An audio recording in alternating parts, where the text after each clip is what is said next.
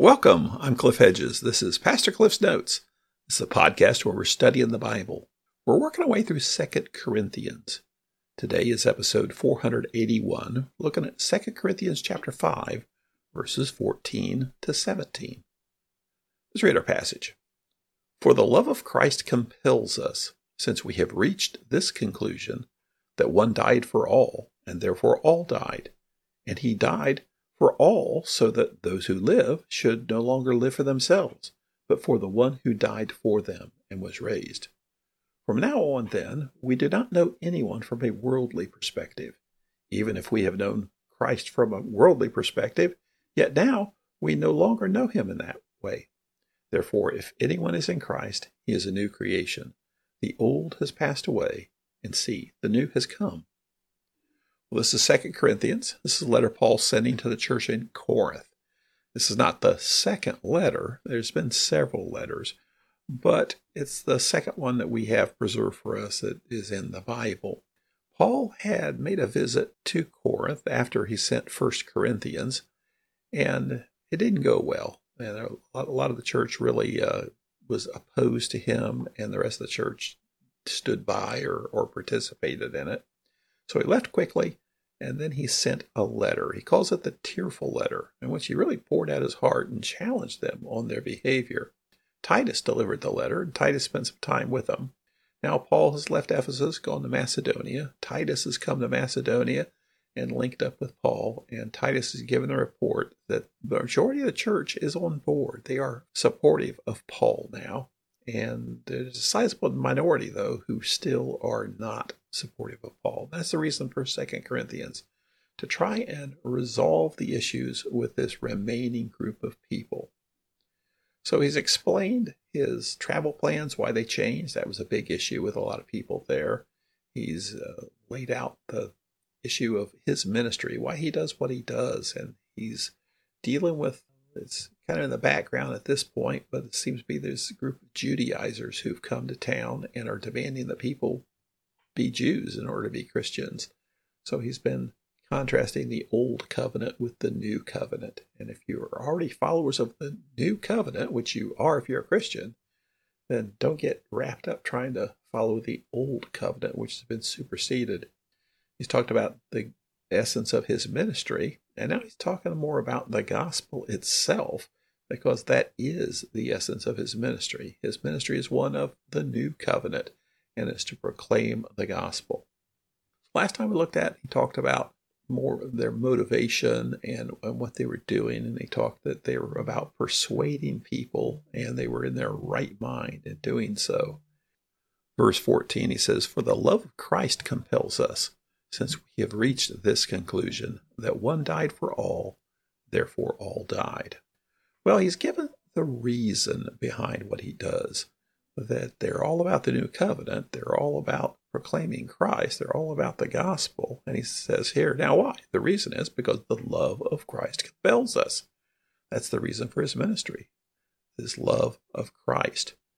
And the reason is, is because they've reached this conclusion that one died for all, therefore all died. So it's because he believes the gospel. That's why he loves Christ, and that's what compels his ministry. Now, some of this language is confusing because the big question is who is all? He says, one died for all, therefore all died. Well, obviously, he's talking about Christ. One died for all.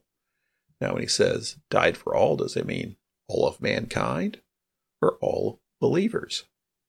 You could make the case either way there, but he says, therefore all died.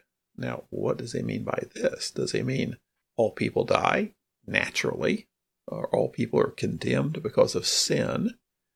But he's linking it to Christ. And, and then you you've got to really understand it in conjunction with verse 15 because it, it's all kind of together there. So he says, one died for all, therefore all died. Then continues into verse 15. And he died for all, so that those who live should no longer live for themselves, but for the one who died for them and was raised. All died, and those who live. Now, it could mean everybody has died, but only those who live are those who are followers of Christ. Or he could be saying all died, meaning all died to themselves those who follow Christ. Because in verse 15 he says, Those who live no longer live for themselves, but for the one who died for them and was raised. So it's hard to say who is all, but really the, the, the, whole point of this is verse 15. He died for all, so those who live should no longer live for themselves, but for the one who died for them and was raised. Now, there, he's definitely talking about believers. Those who live no longer live for themselves, well, but they live for Christ. You die to self to live for Christ. So if that's who he's talking about died, then probably just means believers back in verse 14. But regardless of who he really means in verse 14, the thrust of this, the therefore, the so what, is verse 15 that believers have died to self and now live for Christ. That's the real takeaway. So, whether he's referring to all people in verse 14 or just believers, it doesn't really matter. The takeaway verse 15 is he's talking about believers. They've died to self and no longer live themselves, but they live for Christ. That's the one who died for them and was raised. Now, verse 16, he says, From now on, then, we do not know anyone from a worldly perspective. He's referring here to our view of people. How do we look at people? And this is from now on, then. Well, from this no longer living for ourselves, but living for Christ, that changes our perspective on people, how you view people. And what's a worldly perspective? How do you view people? I like them, I don't like them. I want to be around them or I don't want to be around them. This person's a help to me or this person's a hindrance to me. This person pleases me, this person annoys me.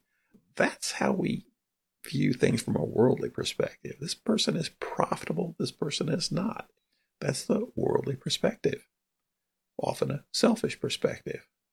So, what would be the opposite of that? If we no longer view people that way, well, we view people from a spiritual perspective. And the primary perspective is this person know Christ or not?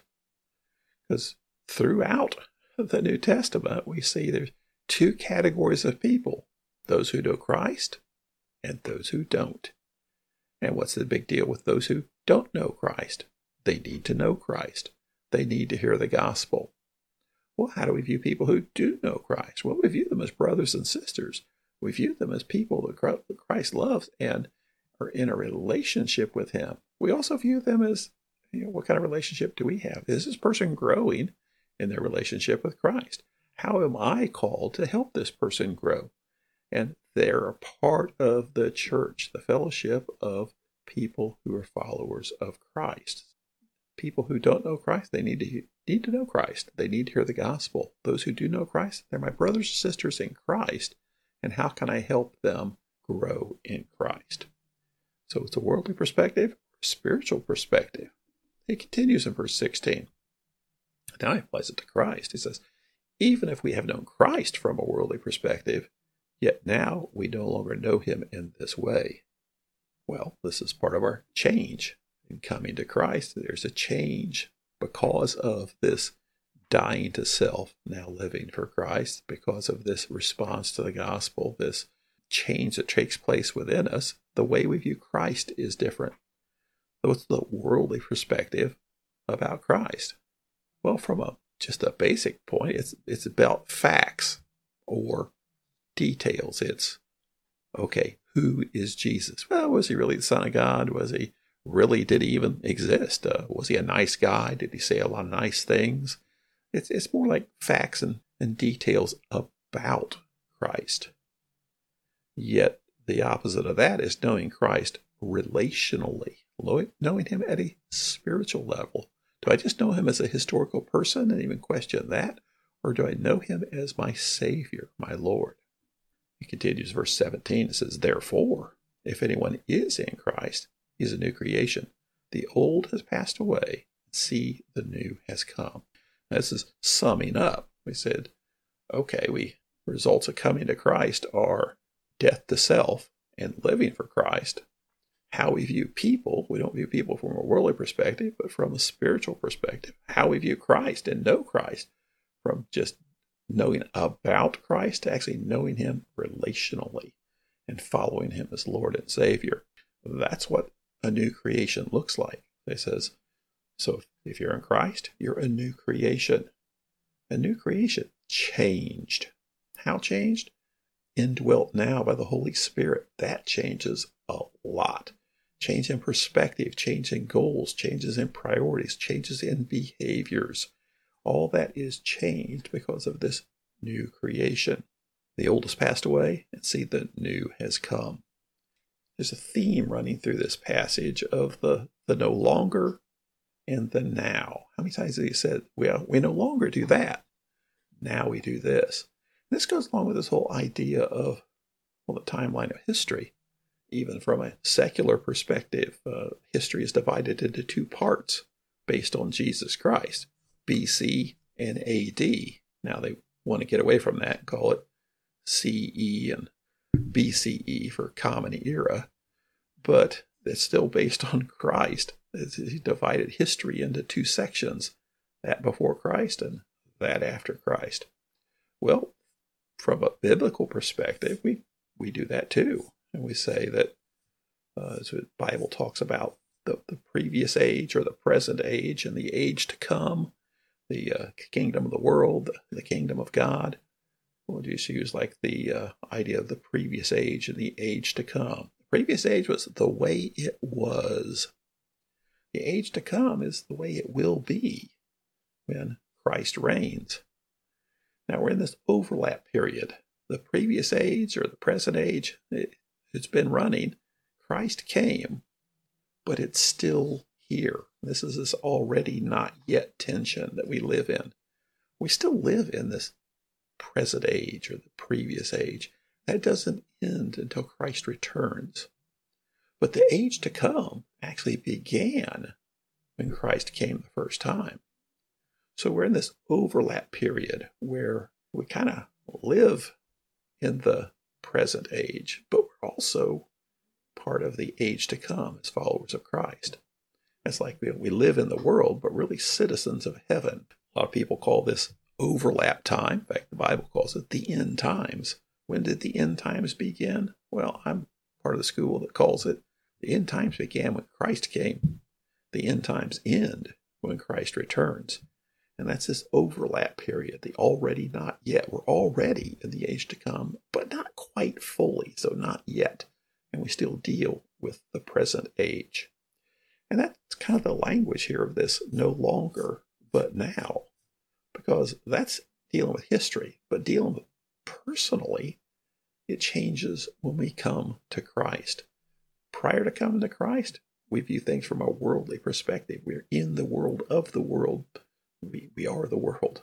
But when we come to Christ, well, we're still in the world. We're no longer of the world. We're now part of this age to come. We're now followers of Christ in a relationship with God. And as we look through this passage, verse 15, he talked about the purpose of living. We no longer live for self. That's the previous thing. We now live for Christ. He's the one who died and was raised for us verse 16, he talked about how we know people. That used to be the previous, we no longer know people from a worldly perspective. Well, now we know people from a spiritual perspective. He talked about how we know Christ. That previous, we knew Christ from a worldly perspective. We knew about Christ. But now we know Christ through the Holy Spirit. We know him relationally. Then in verse 17, he talked about the old creation, the new creation, the no longer. That's that was the old creation, but the now, and from now on, that's the new creation. And so the challenge for us always is how do we live in the world but not be of the world? How do we no longer cling to that what was, what no longer is, and embrace the what is now and now to come how do we view people from not a worldly perspective, from a spiritual perspective? How do we really view Christ from a spiritual perspective, relationally? And what's it really mean to be a new creation in Christ?